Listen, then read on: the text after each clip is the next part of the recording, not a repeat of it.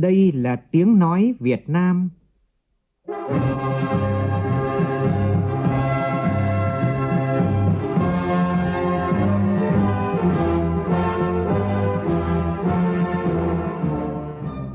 là tiếng nói Việt Nam, phát thanh từ Hà Nội, thủ đô nước Cộng hòa xã hội chủ nghĩa Việt Nam.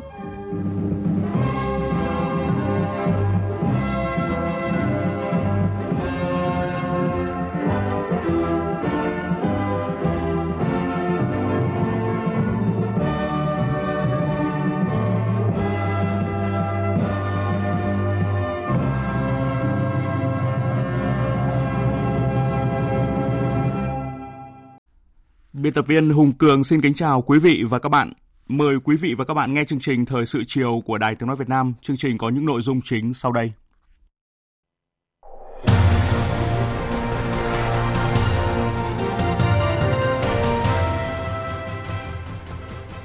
Ngày làm việc thứ hai của Hội nghị Trung ương giữa nhiệm kỳ, các đại biểu thảo luận về báo cáo kiểm điểm cá nhân của Ủy viên Bộ Chính trị Ban Bí thư khóa 13. Quy hoạch phát triển điện 8 vừa được Thủ tướng Chính phủ phê duyệt sẽ dựa trên cơ sở khoa học có tính kế thừa, mang tính động và mở nhưng không hợp thức hóa những sai phạm. Hoa Kỳ thành lập trung tâm thiết kế hàng đầu về vi mạch bán dẫn tại Việt Nam. Thành phố Hồ Chí Minh sắp hết nhiều loại vaccine tiêm chủng mở rộng. Ngày thi đấu cuối cùng tại SEA Games 32, đoàn thể thao Việt Nam đang giữ chắc ngôi đầu toàn đoàn với 135 huy chương vàng, bỏ xa đoàn thứ hai Thái Lan mới được 98 huy chương vàng trong phần tin quốc tế, căng thẳng thương mại phủ bóng hội nghị thượng đỉnh Liên minh châu Âu Ấn Độ khai mạc ngày hôm nay tại Bruxelles của Bỉ. Kinh tế Trung Quốc tiếp tục phục hồi với các chỉ số về nhu cầu sản xuất tăng đáng kể trong tháng 4.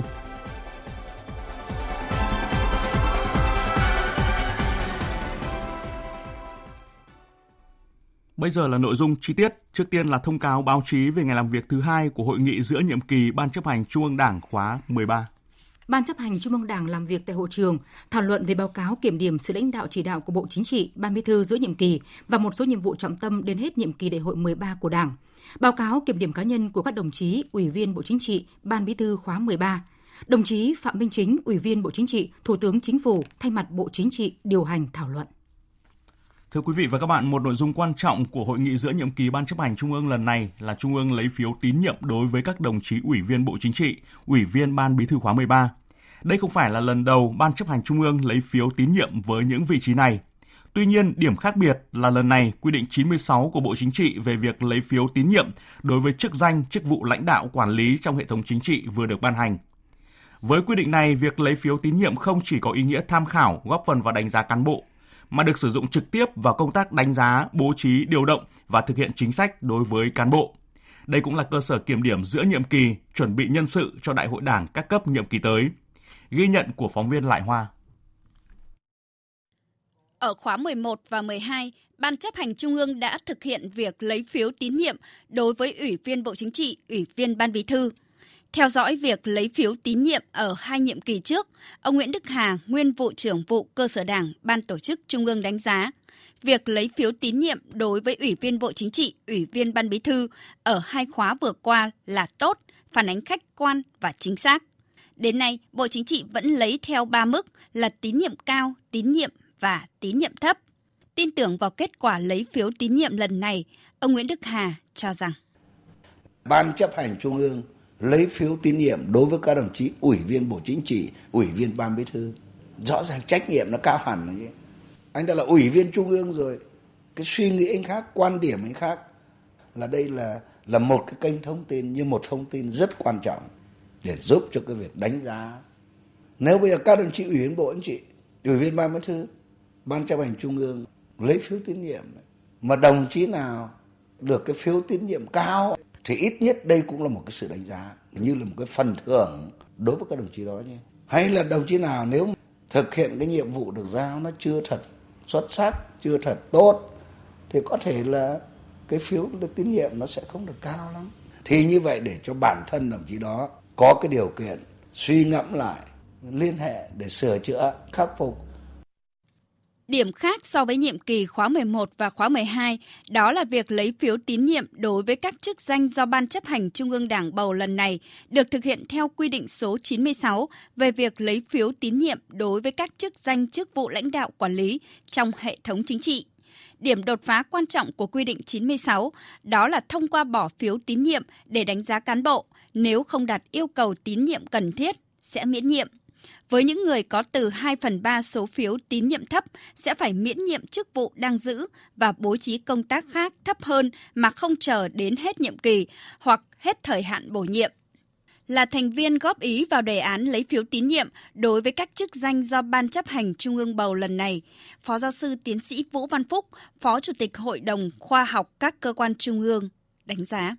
Điểm mới đột phá trong quy định 96 của Bộ Chính trị là nếu như quy định trước đây coi cái việc lấy phiếu tín nhiệm chỉ là một cái tài liệu tham khảo góp phần vào việc đánh giá cán bộ thì quy định 96 đã khẳng định là gì? Phiếu tín nhiệm là cơ sở để đánh giá cán bộ, là cơ sở để bố trí điều động và thực hiện chính sách cán bộ. Như vậy là vị trí, vai trò, ý nghĩa của lấy phiếu tín nhiệm theo quy định 96 lần này là ở mức cao hơn, quyết liệt hơn so với quy định lần trước. Điểm đặc biệt đáng chú ý trong quy định 96 đó là đã bổ sung thêm tiêu chí về sự gương mẫu, không chỉ cán bộ lãnh đạo quản lý đó mà cả vợ, chồng, con của họ trong việc chấp hành chính sách pháp luật của nhà nước cũng như trách nhiệm nêu gương của cán bộ để xem xét khi lấy phiếu tín nhiệm. Đây là tiêu chí quan trọng để có tín nhiệm đối với cán bộ lãnh đạo quản lý. Ông Nguyễn Viết Thiết, thành viên câu lạc bộ Thăng Long và ông Nguyễn Ngọc Hạc, nguyên tránh thanh tra Bộ Quốc phòng cho rằng nếu mà anh không gương mẫu cho gia đình thì vợ con người ta sẽ làm sai trái và chính người ta lợi dụng cái chức vụ quyền hạn của chồng, của cha để họ làm những cái việc có lợi cho họ mà như vậy là vi phạm vào luật pháp. Thành thử ra cái quy định này tôi cho rất cần. Trong cái gia đình anh mà lại không chấp hành nghiêm chỉnh mà anh lại không thực hiện tốt thì làm sao ngoài xã hội anh thực hiện tốt được? Tu thân, bề gia trị quốc bình thiên hạ để lãnh đạo được tốt hơn, đúng đắn hơn thì trước hết bản thân anh phải đúng đắn. Thứ hai những người trong gia đình anh cũng phải được rèn luyện tốt chứ không phải lợi dụng cái chức quyền của anh để mà làm việc không đắn và như thế thì cái uy tín lãnh đạo của anh mới được tốt hơn. Xuất phát từ ý nghĩa tầm quan trọng và tính chất của việc lấy phiếu tín nhiệm tại hội nghị giữa kỳ Ban chấp hành Trung ương lần này, nhân dân kỳ vọng thông qua lấy phiếu tín nhiệm là cơ sở kiểm điểm giữa nhiệm kỳ, chuẩn bị nhân sự cho đại hội đảng các cấp nhiệm kỳ tới. Chuẩn bị nhân sự kế cận là công việc thường xuyên mà cực kỳ quan trọng. Lấy phiếu cũng giúp ích rất nhiều cho việc chọn lọc để giới thiệu những nhân sự để đảm nhiệm cái chức vụ cao hơn, tốt hơn. Cái bỏ phiếu ấy, thì cái phiếu đó thế nào, cái bản lĩnh người bỏ phiếu thế nào, cái trí tuệ người bỏ phiếu nào, cái tâm cái đức của người bỏ phiếu thế nào. Tôi rất ủng hộ cái chuyện bỏ phiếu nhưng quan trọng hơn là từ những cái bỏ phiếu lần trước thì cái sau cái bỏ phiếu lần này chúng ta phải rút kinh nghiệm, tiếp tục kiểm tra và đánh giá lại bằng một những kênh khác cho nó rõ. Lấy phiếu tín nhiệm, ghi nhận đánh giá năng lực cố gắng của những người được phiếu tín nhiệm cao, đồng thời với những cán bộ thực hiện công việc được giao chưa thật tốt, phiếu tín nhiệm chưa cao, có điều kiện suy ngẫm để tự soi, tự sửa. Nhân dân kỳ vọng các ủy viên Trung ương Đảng phát huy tinh thần trách nhiệm, đánh giá đúng phẩm chất, năng lực, kết quả thực hiện, chức trách được giao và uy tín của người được lấy phiếu tín nhiệm, góp phần xây dựng củng cố chất lượng đội ngũ cán bộ và làm cho Đảng ngày càng trong sạch, vững mạnh. Thời sự VOV, nhanh, tin cậy, hấp dẫn. Thưa quý vị và các bạn, theo thông cáo của Bộ Ngoại giao nhận lời mời của Thủ tướng Nhật Bản Kishida Fumio, Thủ tướng Chính phủ nước Cộng hòa xã hội chủ nghĩa Việt Nam Phạm Minh Chính sẽ dẫn đầu đoàn đại biểu cấp cao Việt Nam tham dự hội nghị thượng đỉnh nhóm các nước công nghiệp phát triển G7 mở rộng và làm việc tại Nhật Bản từ ngày 19 cho đến ngày 21 tháng 5 tới. Chuyển sang thông tin đáng chú ý khác, như đã thông tin, Thủ tướng Chính phủ vừa ký quyết định số 500 ngày 15 tháng 5 năm 2023 về việc phê duyệt quy hoạch phát triển điện lực quốc gia thời kỳ 2021-2030 và tầm nhìn đến năm 2050, còn gọi tắt là quy hoạch điện 8. Đây là vấn đề được nhiều người quan tâm trong thời gian vừa qua và thông tin cụ thể như sau. Quy hoạch điện 8 đặt mục tiêu bảo đảm vững chắc an ninh năng lượng quốc gia, đáp ứng yêu cầu phát triển kinh tế xã hội và công nghiệp hóa hiện đại hóa đất nước. quy hoạch điện 8 được phê duyệt nhất quán quan điểm điện là ngành hạ tầng quan trọng, phát triển điện lực phải đi trước một bước, tạo nền tảng thúc đẩy phát triển nhanh, bền vững đất nước, xây dựng nền kinh tế độc lập, tự chủ, nâng cao đời sống nhân dân và bảo đảm quốc phòng, an ninh. Quy hoạch phát triển điện phải có tầm nhìn dài hạn, hiệu quả, bền vững và đặt lợi ích quốc gia, dân tộc lên trên hết, trước hết. Quy hoạch phát triển điện phải dựa trên cơ sở khoa học, có tính kế thừa, mang tính động và mở nhưng không hợp thức hóa những sai phạm.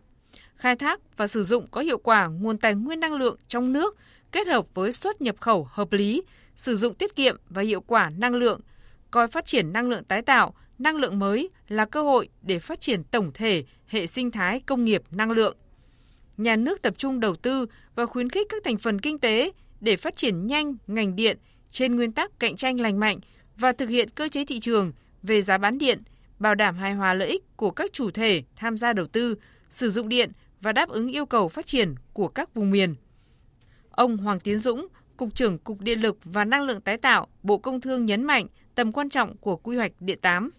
Quy hoạch điện 8 đây là cái cơ sở pháp lý về quy hoạch quan trọng để thực hiện để triển khai các cái dự án điện. Với các dự án điện là cần phải có một cái thời gian tương đối dài để thực hiện. Lưới điện có thể là 2 3 năm nhưng mà nguồn điện có thể là đến 5 6 7 năm. À, chính vì vậy mà để có cơ sở để đảm bảo cung ứng điện cho những năm tới thì quy hoạch điện 8 phải thực hiện bởi vì đối với nhiều nguồn điện nhiều lưới điện đã có những cái bước thay đổi phụ tải điện có những cái thay đổi cho nên cần phải có cập nhật bổ sung những cái dự án đặc biệt là lưới điện cung cấp điện cho miền Bắc Cụ thể về mục tiêu của quy hoạch điện 8, đảm bảo an ninh năng lượng quốc gia, cung cấp đủ nhu cầu điện trong nước, đáp ứng mục tiêu phát triển kinh tế xã hội với mức tăng trưởng GDP bình quân khoảng 7% một năm trong giai đoạn 2021-2030, khoảng 6,5 đến 7,5% một năm trong giai đoạn 2031-2050, bảo đảm cung cấp điện an toàn, tin cậy. Phấn đấu đến năm 2030 có 50% các tòa nhà công sở và 50% nhà dân sử dụng điện mặt trời, mái nhà tự sản tự tiêu, phục vụ tiêu thụ tại chỗ, không bán điện vào hệ thống điện quốc gia. Đối với chuyển đổi năng lượng công bằng, quy hoạch điện 8 đặt mục tiêu phát triển mạnh các nguồn năng lượng tái tạo, phục vụ sản xuất điện, hướng tới đạt mức phát thải đỉnh không quá 170 triệu tấn vào năm 2030.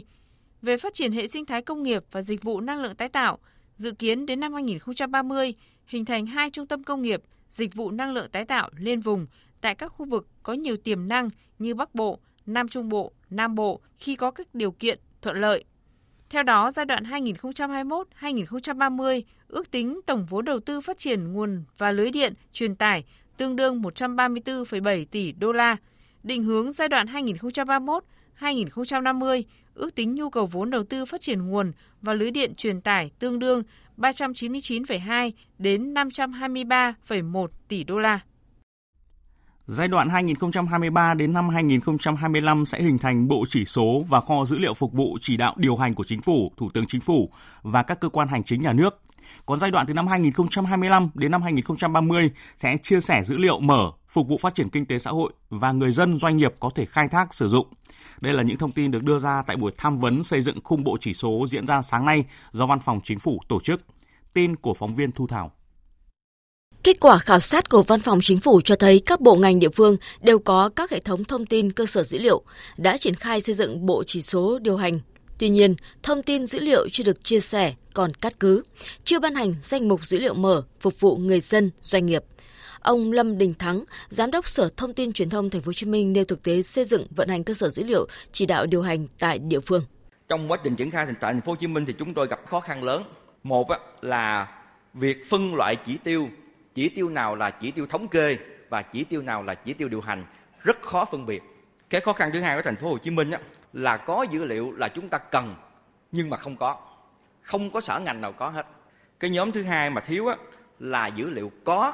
nhưng mà không sử dụng được. Có hai lý do. Một là bộ ngành địa phương không cho phép sử dụng không cho khai thác không cho cái nói liên thông. Cái thứ hai là có nhưng mà tính bảo mật cao không cho phép đưa vào hệ thống.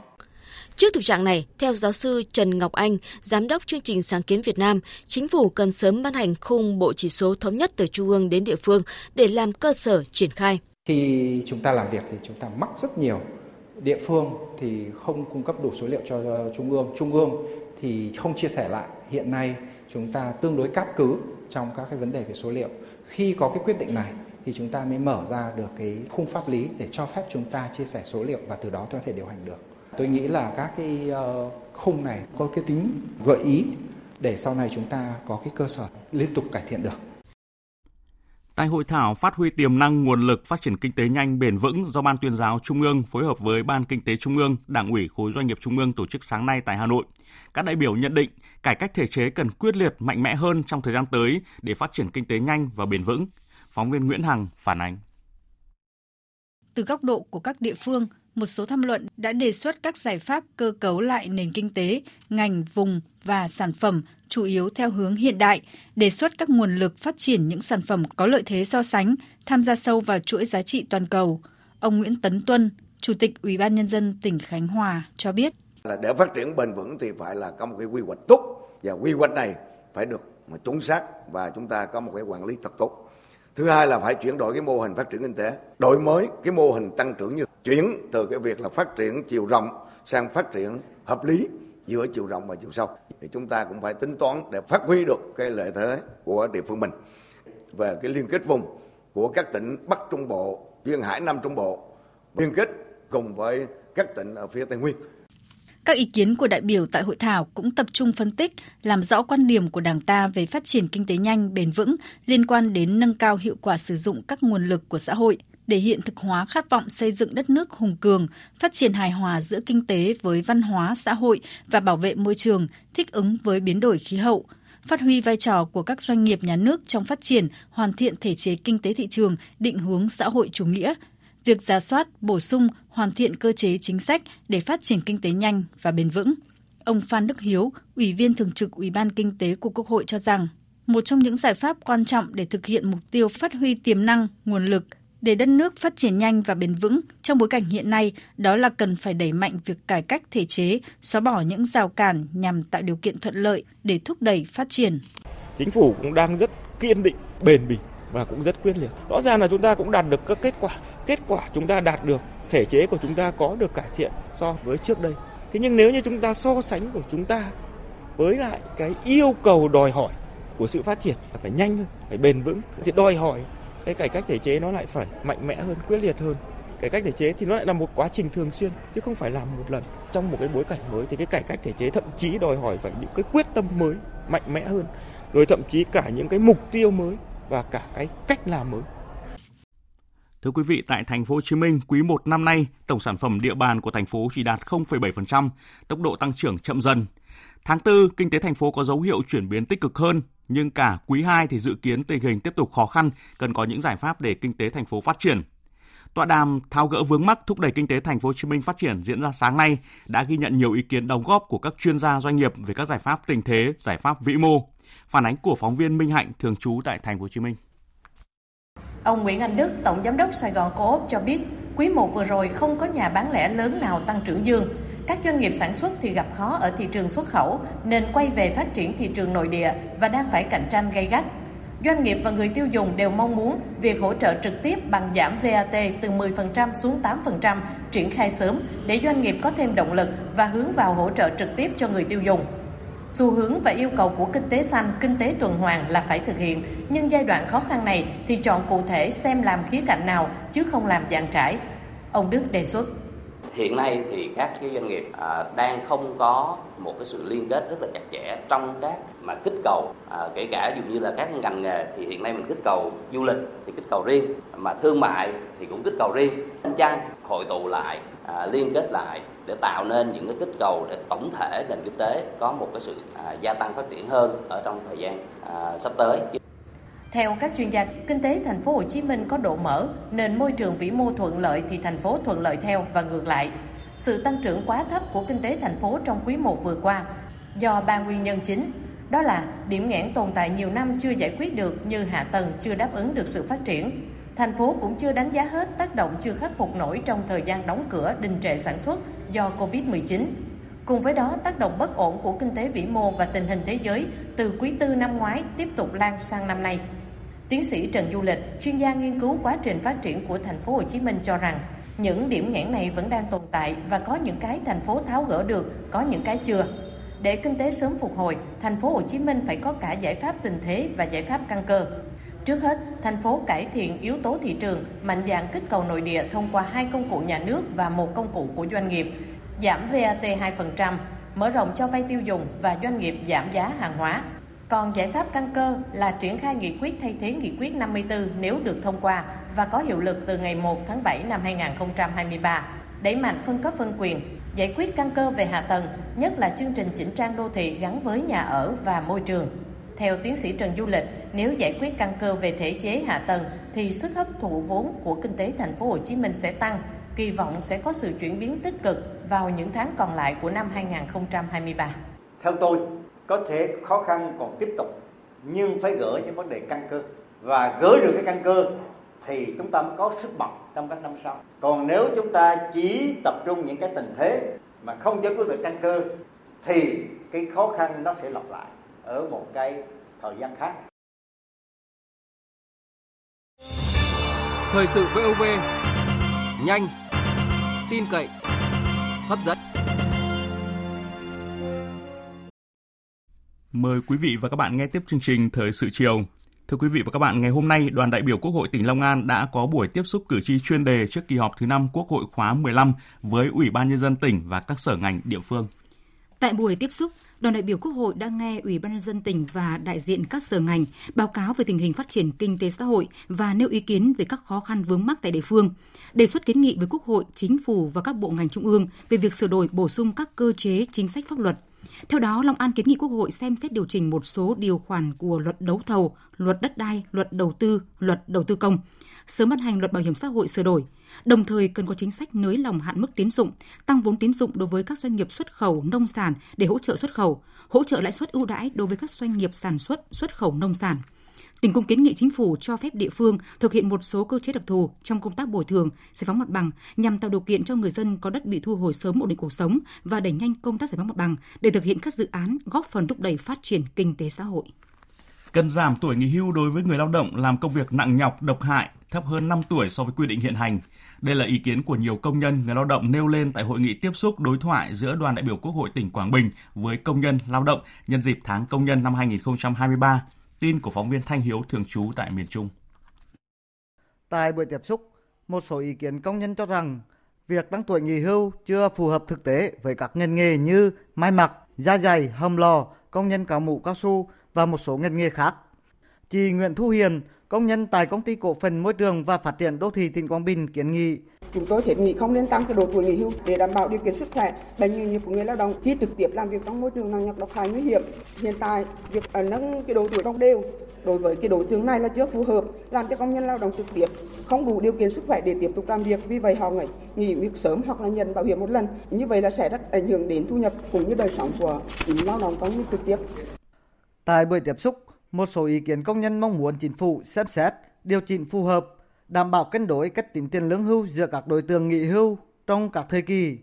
Khi tính lương hưu, cần tính thêm hệ số trượt giá, vì cách tính hiện nay là còn toàn bộ lương trong quá trình tham gia bảo hiểm, rồi chia bình quân. Ông Phan Văn En, công nhân công ty cổ phần Cảng Quảng Bình, bày tỏ lực lượng lao động nặng nhọc độc hại. Họ mấy chục năm tiếp xúc với bao nhiêu cái môi trường độc hại. Mà đến khi là có đa số là về là thậm chí là thật là chẳng được hưu. Vì có những người đang làm đã, đã về đã hết sức đã đã đã về nghỉ trước và đã đã, đã, đã ra đi rồi. Nghỉ về hưu non trước đi tuổi đi thì cứ trừ hai phần trăm một tuổi hai phần trăm một năm của bác họ làm sao sống được đảm bảo cuộc sống được? Bà Nguyễn Minh Tâm phó trưởng đoàn đại biểu Quốc hội tỉnh Quảng Bình cho biết đoàn đại biểu Quốc hội tiếp thu các kiến nghị đề xuất của công nhân đến diễn đàn Quốc hội, Chính phủ và các bộ ngành trung ương sẽ góp phần hoàn thiện hệ thống chính sách pháp luật về lao động, việc làm, bảo hiểm và các vấn đề liên quan đời sống công nhân, người lao động.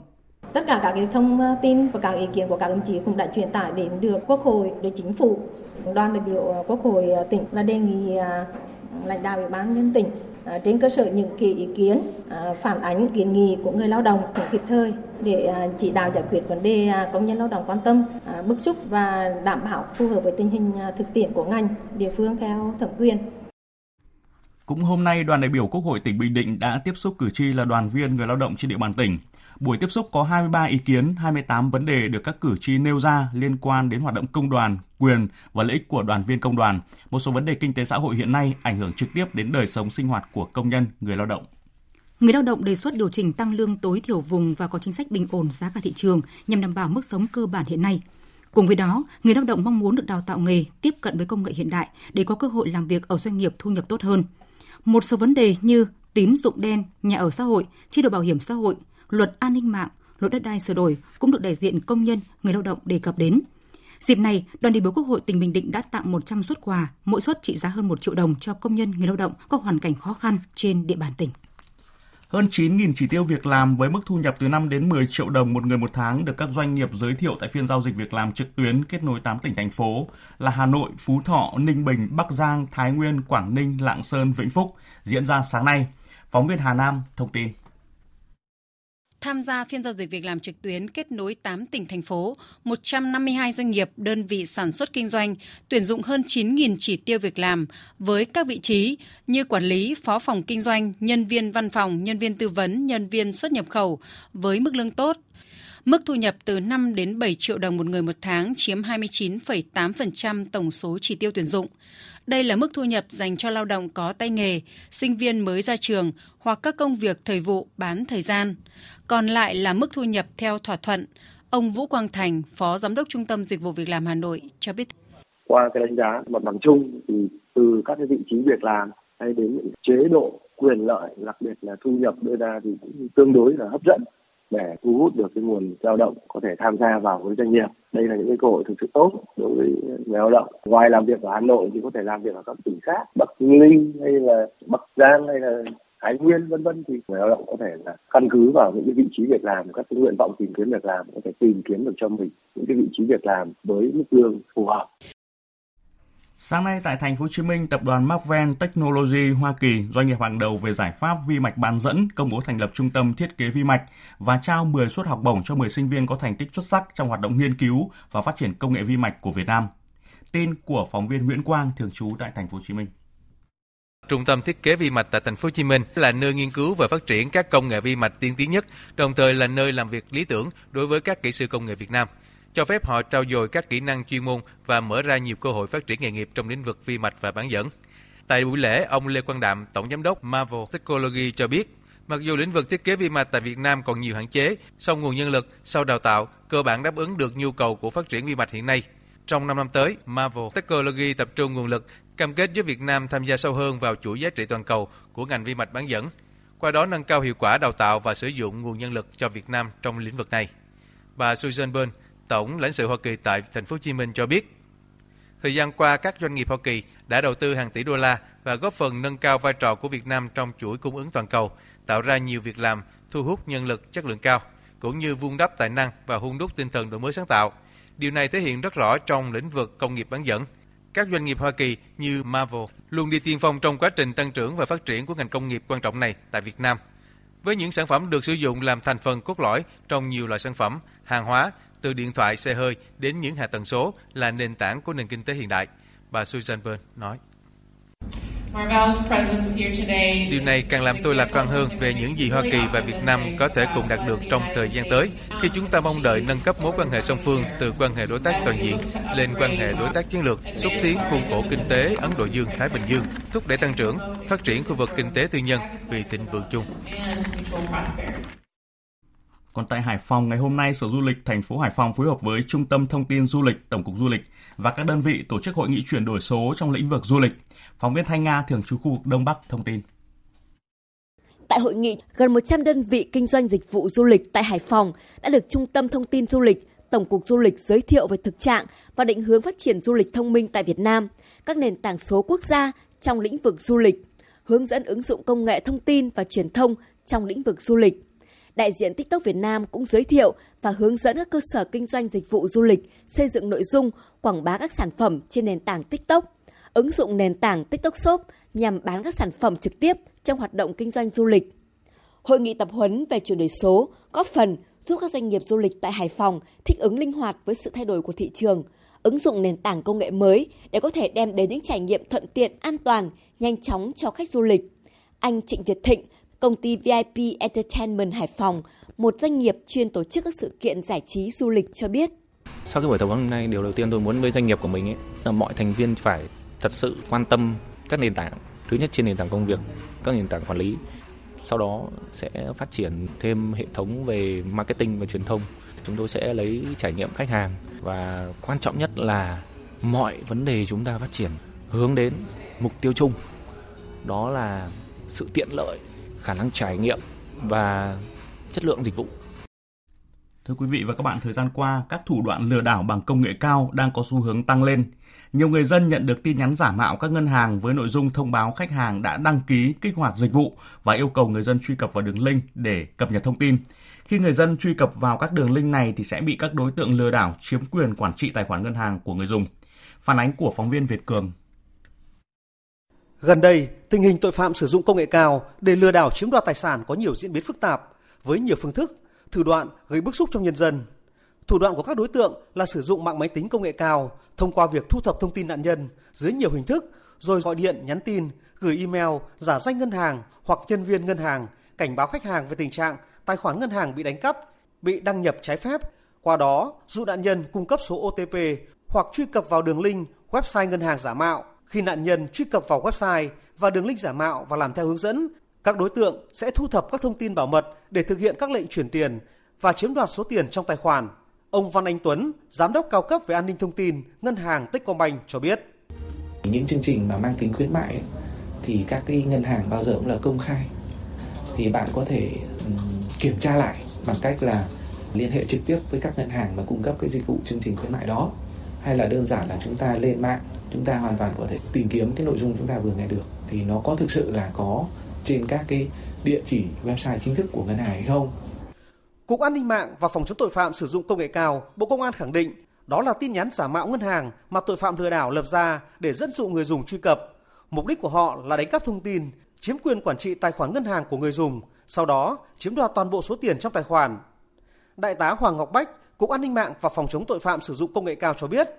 cái hoạt động này có thể nói diễn biến rất phức tạp. Và chúng tôi cũng đang à, phối hợp với các lực lượng chức năng để mà có những cái giải pháp à, phát hiện đấu tranh các loại tội phạm này. Để tránh trở thành nạn nhân của các thủ đoạn lừa đảo trên, Bộ Công an và ngành ngân hàng khuyến cáo người dân cần nâng cao cảnh giác, tuyệt đối không bấm vào các đường link tên miền lạ được gửi đến email, điện thoại, không cung cấp mã OTP, mã xác nhận cho bất kỳ ai, kể cả người tự xưng là nhân viên ngân hàng để tránh sập bẫy lừa đảo. Khi phát hiện hành vi vi phạm, người dân cần nhanh chóng thông báo và phối hợp với các cơ quan chức năng để điều tra, đấu tranh có hiệu quả với loại tội phạm này. Một thông tin đáng chú ý, thành phố Hồ Chí Minh đã cạn kiệt hai loại vaccine trong chương trình tiêm chủng mở rộng. Các vaccine khác cũng sẽ hết nếu không được cung ứng. Phóng viên Kim Dung thường trú tại thành phố Hồ Chí Minh thông tin. Theo Sở Y tế thành phố Hồ Chí Minh, vaccine phối hợp 5 trong 1 phòng bệnh bạch hầu, ho gà, uốn ván, viêm gan B, viêm phổi do híp và viêm màng não mủ được cấp lần gần nhất vào tháng 10 năm 2022 nhưng đã hết từ đầu tháng 3 năm nay. Còn vaccine phòng ba bệnh truyền nhiễm là bạch hầu, ho gà, uốn ván được cấp lần gần nhất là tháng 2, đã hết từ đầu tháng 5. Các loại vaccine khác trong chương trình tiêm chủng mở rộng còn số lượng rất hạn chế, dự kiến sẽ hết trong vài tháng tới nếu không được cung cấp thêm.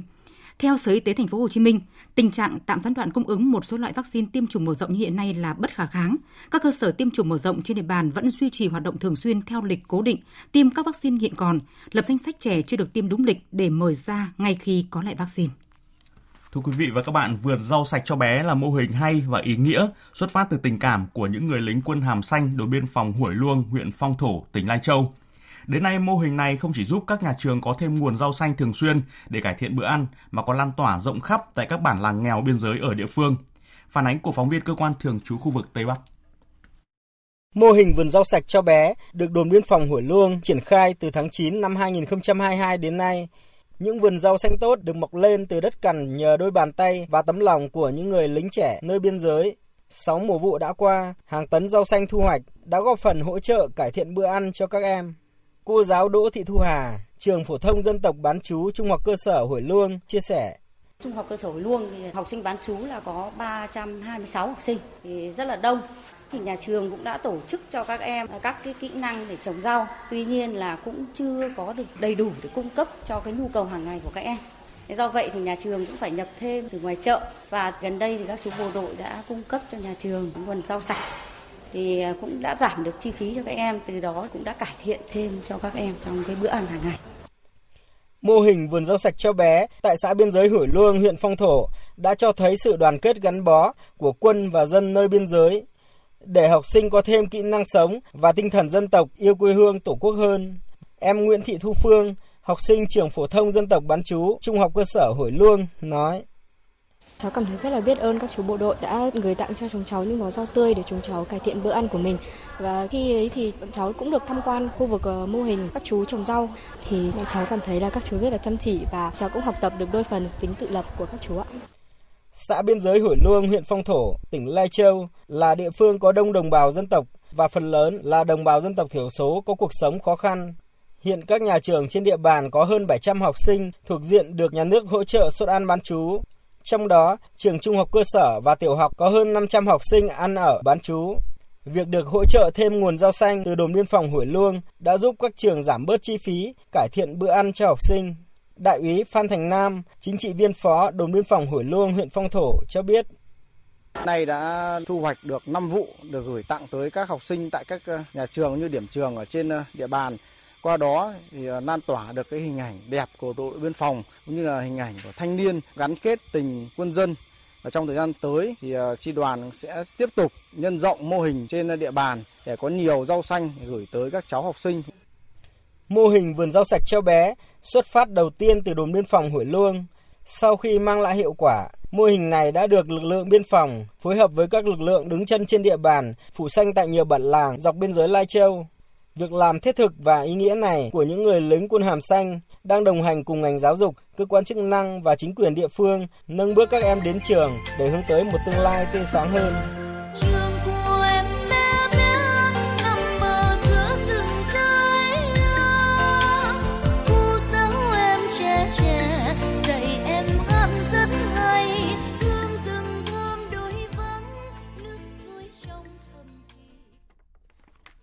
Tiếp theo chương trình sẽ là một số thông tin thời tiết.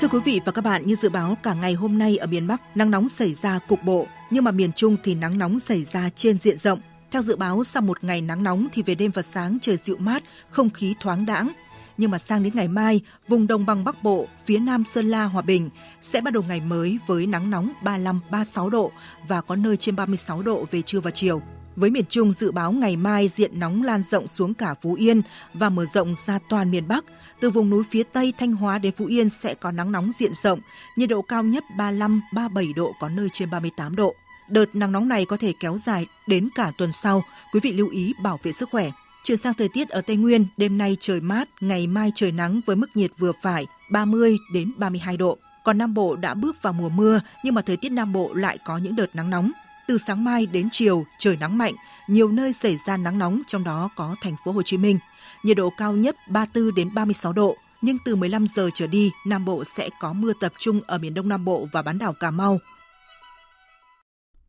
Chuyển sang phần tin quốc tế, nỗ lực thành lập liên minh cầm quyền của Đảng Tiến bước của Thái Lan đối diện với rào cản sau khi một số thượng nghị sĩ cho biết họ sẽ không ủng hộ ứng cử viên thủ tướng của đảng này. Phóng viên Ngọc Diệp thường trú Đài tiếng nói Việt Nam tại Thái Lan thông tin.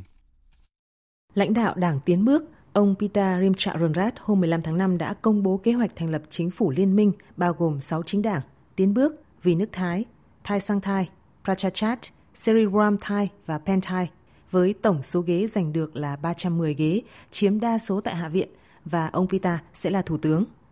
Thông báo được đưa ra sau khi Ủy ban bầu cử Thái Lan tuyên bố Đảng Tiến bước là đảng giành được nhiều ghế nhất trong cuộc tổng tuyển cử hôm Chủ nhật ngày 14 tháng 5 với 152 ghế nghị sĩ, trong đó 113 nghị sĩ theo khu vực bầu cử và 39 nghị sĩ theo danh sách đảng.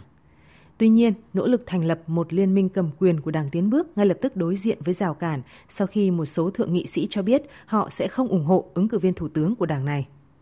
Hạ viện Thái Lan gồm 500 hạ nghị sĩ được trao quyền xem xét và phê chuẩn việc bổ nhiệm một trong những ứng viên do các đảng đề cử làm thủ tướng. Tuy nhiên, một điều khoản tạm thời trong hiến pháp năm 2017 trao quyền cho Thượng viện gồm 250 thượng nghị sĩ sẽ cùng với Hạ viện để bầu chọn thủ tướng. Nếu Đảng Tiến Bước có đủ sự ủng hộ của 376 trên tổng số 750 nghị sĩ của cả Hạ viện, ông Pita sẽ trở thành thủ tướng mà không cần tới sự ủng hộ của Thượng viện. Trong trường hợp Đảng Tiến Bước chỉ có được 309 ghế nghị sĩ, tiếng nói của Thượng viện sẽ đóng vai trò quan trọng, thậm chí mang tính quyết định đối với nỗ lực của Đảng Tiến Bước nhằm thành lập một liên minh cầm quyền sau bầu cử. Các cuộc không kích và pháo kích xảy ra khắp thủ đô Khartoum của Sudan vào đầu giờ sáng nay theo giờ địa phương, khi quân đội nước này tìm cách bảo vệ các căn cứ quan trọng khỏi các lực lượng hỗ trợ nhanh. Chiến sự leo thang diễn ra sau hơn một tuần khi các bên tại Sudan bắt đầu đàm phán tại thành phố Detba của Ả Rập Xê Út. Tuy nhiên trong cuộc đàm phán này, hai bên chỉ đạt được nguyên tắc về các quyền tiếp cận nguồn cung cấp viện trợ nhân đạo và bảo vệ dân thường mà chưa nhất trí được một lệnh ngừng bắn.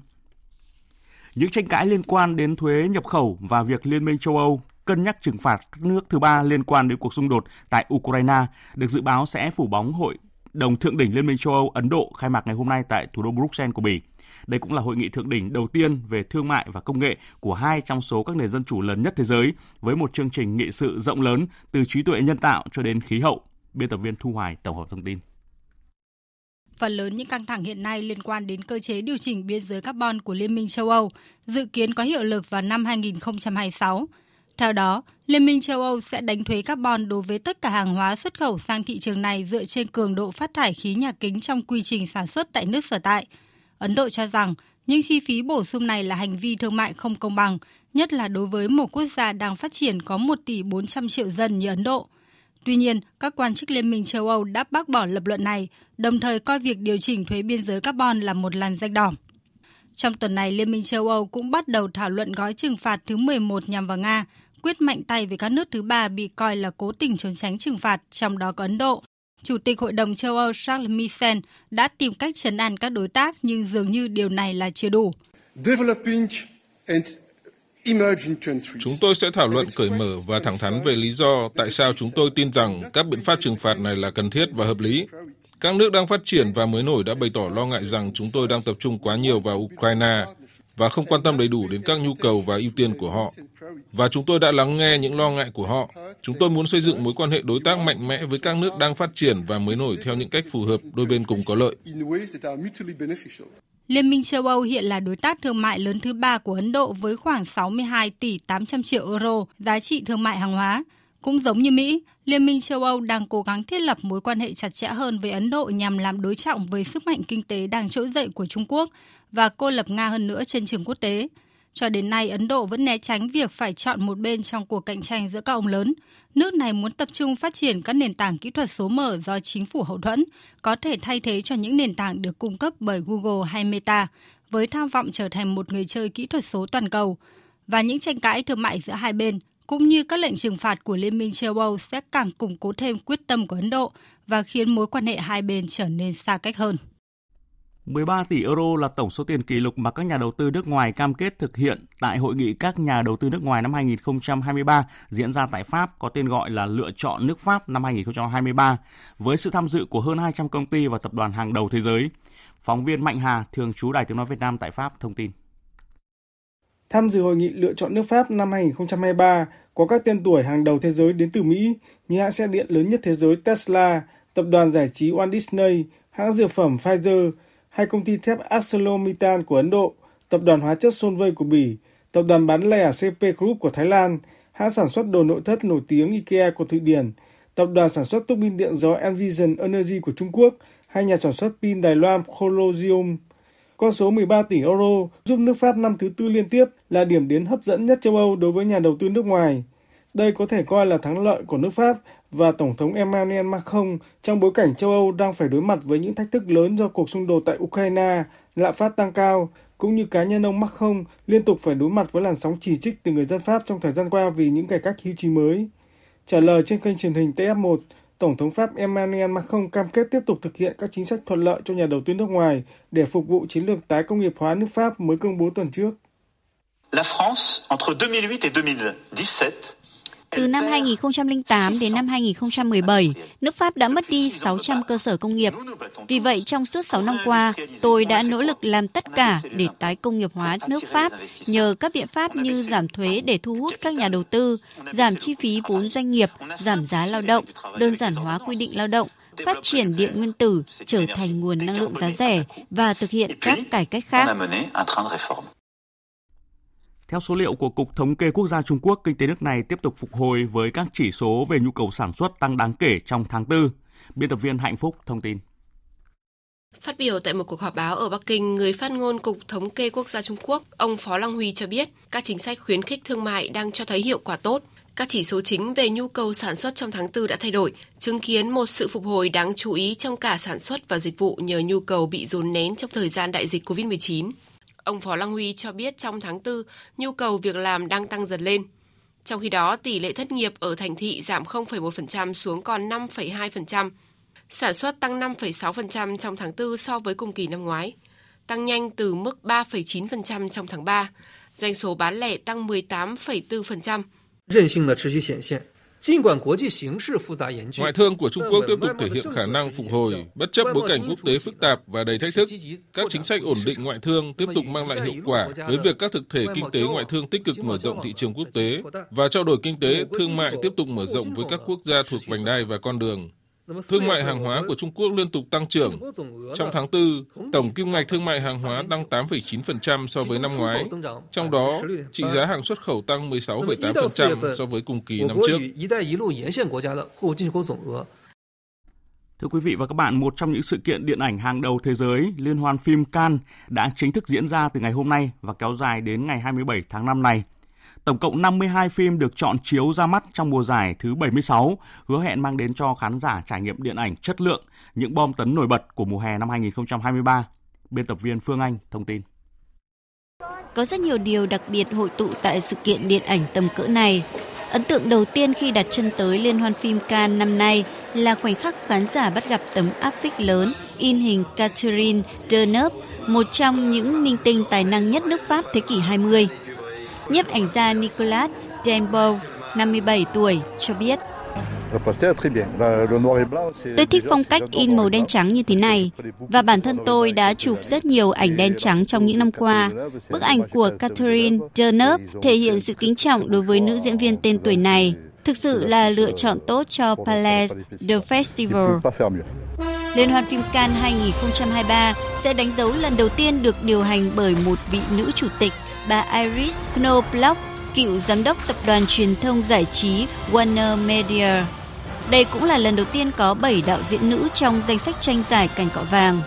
Một điểm nhấn khác không thể không nhắc đến, Cannes 2023 được ví như đường đua của những đạo diễn gạo cội, các nhà làm phim hàng đầu châu Âu, châu Á, cũng như những nhà làm phim đến từ nhiều quốc gia vùng lãnh thổ khác nhau trên thế giới. Scott Roxborough, trưởng đại diện Hollywood Reporter cho biết, Cannes is just the biggest, the most spectacular. It's it's it's completely Cannes không chỉ là sự kiện lớn nhất, hoành tráng nhất, nó vượt trội hoàn toàn về mọi mặt. Về cơ bản, thảm đỏ ở đây lớn hơn, lộng lẫy hơn bất kỳ thảm đỏ nào khác trên thế giới. Nó cũng quy tụ nhiều ngôi sao hơn, nhiều bộ phim bom tấn hơn. Về khía cạnh nghệ thuật điện ảnh, Cannes cũng là liên hoan phim hay nhất thế giới. Họ đã cố gắng kết hợp những bộ phim bom tấn, sao hoa, lộng lẫy nhất từ Hollywood cũng như tiếp tục khám phá tài nghệ của các nhà làm phim mới thú vị nhất từ khắp nơi trên thế giới.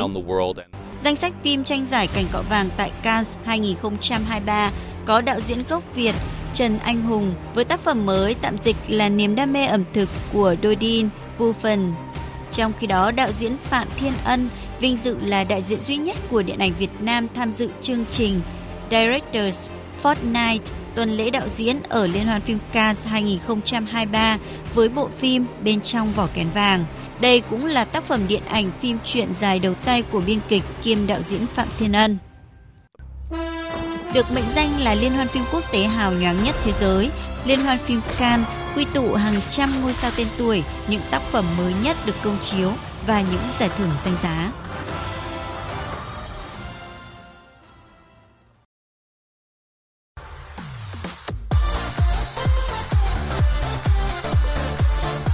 Nhật ký SEA Games 32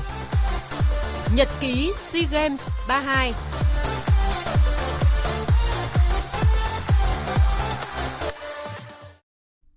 Thưa quý vị và các bạn, hôm nay là ngày thi đấu cuối cùng của SEA Games 32 và trong ngày thi đấu hôm nay, đoàn thể thao Việt Nam đã giành được thêm 11 huy chương vàng. Trong đó, chiều nay, môn vật liên tiếp giành được 3 huy chương vàng giúp đoàn thể thao Việt Nam có tổng cộng 135 huy chương vàng. Và tính đến thời điểm này, đoàn thể thao Việt Nam đang giữ vững vị trí dẫn đầu trên bảng tổng sắp huy chương tại SEA Games 32, bỏ xa đoàn thể thao Thái Lan đứng thứ hai, hiện mới có được 98 huy chương vàng. Còn tiếp theo sẽ là những thông tin đáng chú ý khác. Thưa quý vị và các bạn, trong ngày thi đấu cuối cùng của SEA Games 32, đội tuyển U22 Việt Nam đã giành chiến thắng 3-1 trong trận tranh huy chương đồng môn bóng đá nam với đối thủ U22 Myanmar. Ngày phút thứ 9, U22 Việt Nam tổ chức lên bóng tốc độ bên cánh trái. Ở phía trong, Hồ Văn Cường khống chế gọn đường truyền của đồng đội trước khi tung cú sút căng từ cự ly gần, không cho thủ môn đối phương cơ hội cản phá. Hồ Văn Cường cũng chính là người nâng tỷ số lên 2-0 cho U22 Việt Nam ở phút thứ 35. Sang hiệp 2, U22 Việt Nam vẫn triển khai lối chơi sở trường là những tình huống xuống biên đầy tốc độ. Phút 57, Minh Trọng thoát xuống sau pha chọc khe của Nhật Nam trước khi trả ngược vừa tầm để Văn Khang thoải mái sút tung lưới Myanmar, nâng tỷ số lên 3-0. Cuối trận, Myanmar mới có bàn rút ngắn tỷ số xuống còn 1-3 nhờ pha đánh đầu của Mio Khan. Ở ngày thi đấu cuối cùng của SEA Games 32, lực sĩ trẻ đến từ Bạc Liêu, Nguyễn Quốc Toàn đã làm dạng danh cử tạ Việt Nam khi xuất sắc giành tấm huy chương vàng hạng cân 89 kg nam với 3 kỷ lục mới của đại hội. Thành tích của Quốc Toàn là 155 kg cử giật, 190 kg cử đẩy và 345 kg tổng cử. Đây là lần thứ hai Quốc Toàn tham dự SEA Games. Ở kỳ đại hội thứ 31 diễn ra tại Hà Nội, anh thi đấu ở hạng cân 81 kg và chỉ giành huy chương đồng. Việc phải đôn lên tới 8 kg và xô đổ 3 kỷ lục SEA Games được xem là kỳ tích với đô cử sinh năm 2002. Ngoài tấm huy chương vàng của Quốc Toàn, cử tạ Việt Nam còn giành thêm tấm huy chương vàng của Trần Đình Thắng ở hạng trên 89 kg nam với tổng cử 359 kg. Ở môn đấu kiếm, chiều nay, bộ tứ Cao Minh Duyệt, Phạm Quốc Tài, Nguyễn Văn Hải và Nguyễn Minh Quang xuất sắc giành huy chương vàng nội dung đồng đội nam kiếm liễu khi đánh bại đội tuyển Singapore với tỷ số 45-37 ở chung kết. Đây cũng là tấm huy chương vàng đầu tiên ở nội dung đồng đội nam kiếm liễu mà Việt Nam giành được trong một kỳ SEA Games. Như vậy, khép lại những ngày tranh tài tại SEA Games 32, đội tuyển đấu kiếm Việt Nam đã giành được tổng cộng 4 huy chương vàng, 3 huy chương bạc và 3 huy chương đồng, trong đó cả 4 tấm huy chương vàng đều đến từ các nội dung đồng đội. Ở môn vật, vận động viên Ngô Thế Sao giành huy chương vàng khi thắng đối thủ Lào ở chung kết hạng 70 kg nam và tự do. Cấn Tất Dự vô địch hạng 74 kg, trong khi đó Nguyễn Xuân Định cũng đứng đầu hạng cân 75 kg nam. Kickboxing cũng có thêm một huy chương vàng, nội dung full contact dưới 60 kg nam của Nguyễn Xuân Phương. Đội tuyển judo Việt Nam giành chiến thắng nghẹt thở với tỷ số 4-3 trước các vận động viên Thái Lan trong trận chung kết đồng đội hỗn hợp để mang về huy chương vàng. Là đội tuyển ra quân muộn nhất đúng vào ngày thi đấu cuối cùng của SEA Games 32, đội tuyển Dance Sport Breaking Việt Nam đã có được tấm huy chương vàng. Hai đại diện ở nội dung Big Girl là Trần Huỳnh Như và Nguyễn Thị Hồng Trâm đều xuất sắc lọt vào chung kết với số điểm cao. Trung cuộc, Huỳnh Như đạt số điểm cao nhất mang về huy chương vàng, trong khi Hồng Trâm giành huy chương bạc. Nữ kiện tướng Dan Sport Khánh Thi, huấn luyện viên của đội Dan Sport Breaking Việt Nam, chia sẻ. Lần này đi thi thì rất là mừng khi mà đã hỗ trợ được các em để có thể có được tấm huy chương à, vàng và bạc dành cho breaking à, à, của Big Girl. Đây là một điều đặc biệt nhất bởi vì mới từ tháng 3 chúng tôi bắt đầu tham gia vào cuộc và chúng tôi bắt đầu uh, tuyển chọn vận động viên và ngay từ tháng 3 cho đến tháng 5 chỉ có 2 tháng thôi. Thì chúng tôi đã phải đưa ra kế hoạch cùng với cả ban huấn luyện và uh, bên lãnh đội là chúng tôi bắt đầu tìm những huấn luyện viên chuyên cho các uh, nhóm của B-boy và B-girl. Và trong 2 tháng đó thì các bạn tập luyện rất là gắt cao và cũng đã có thêm những kỳ thi thử. Chính vì thế mà cho đến ngày hôm nay thì uh, chúng tôi uh, những người mà đang hỗ trợ các bạn rất là hài lòng như vậy, đoàn thể thao Việt Nam giành được 135 huy chương vàng tại SEA Games 32, đứng vững ngôi đầu bảng tổng sắp huy chương trong ngày thi đấu cuối cùng. Đội tuyển nữ Việt Nam sẽ về nước vào ngày hôm nay sau khi xuất sắc giành tấm huy chương vàng SEA Games thứ tư liên tiếp. Đội chia làm hai nhóm, nhóm ở phía Nam sẽ bay về sân bay Tân Sơn Nhất, thành phố Hồ Chí Minh, trong khi nhóm ở phía Bắc bay về sân bay Nội Bài, Hà Nội. Thầy trò huấn luyện viên Mai Đức Trung sẽ có 5 ngày nghỉ ngơi trước khi tập trung trở lại vào đầu tuần tới để đi tập huấn ở Đức nhằm chuẩn bị cho World Cup nữ 2023. Cầu thủ Thanh Nhã chia sẻ. Bọn em rất là vui sướng, hạnh phúc. Em cũng sẽ cố gắng hồi phục thật tốt và à, về thăm gia đình. Chắc em cũng chỉ à, về thăm gia đình ở nhà thôi. Em không có dự định sẽ đi đâu. Trong chuyến tập huấn tại Đức, Thanh Nhã và các đồng đội dự kiến sẽ đá giao hữu với đội tuyển U23 nữ Ba Lan và đội tuyển nữ Đức trước khi về nước tập luyện tiếp tục rồi di chuyển sang New Zealand dự World Cup 2023. Dự báo thời tiết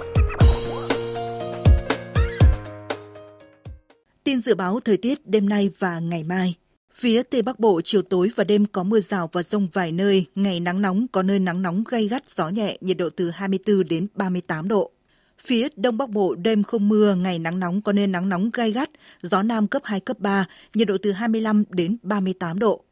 Khu vực từ Thanh Hóa đến Thừa Thiên Huế, chiều tối và đêm có mưa rào và rông vài nơi, ngày nắng nóng và nắng nóng gai gắt, có nơi đặc biệt gai gắt, gió Nam đến Tây Nam cấp 2, cấp 3, nhiệt độ từ 24 đến 39 độ.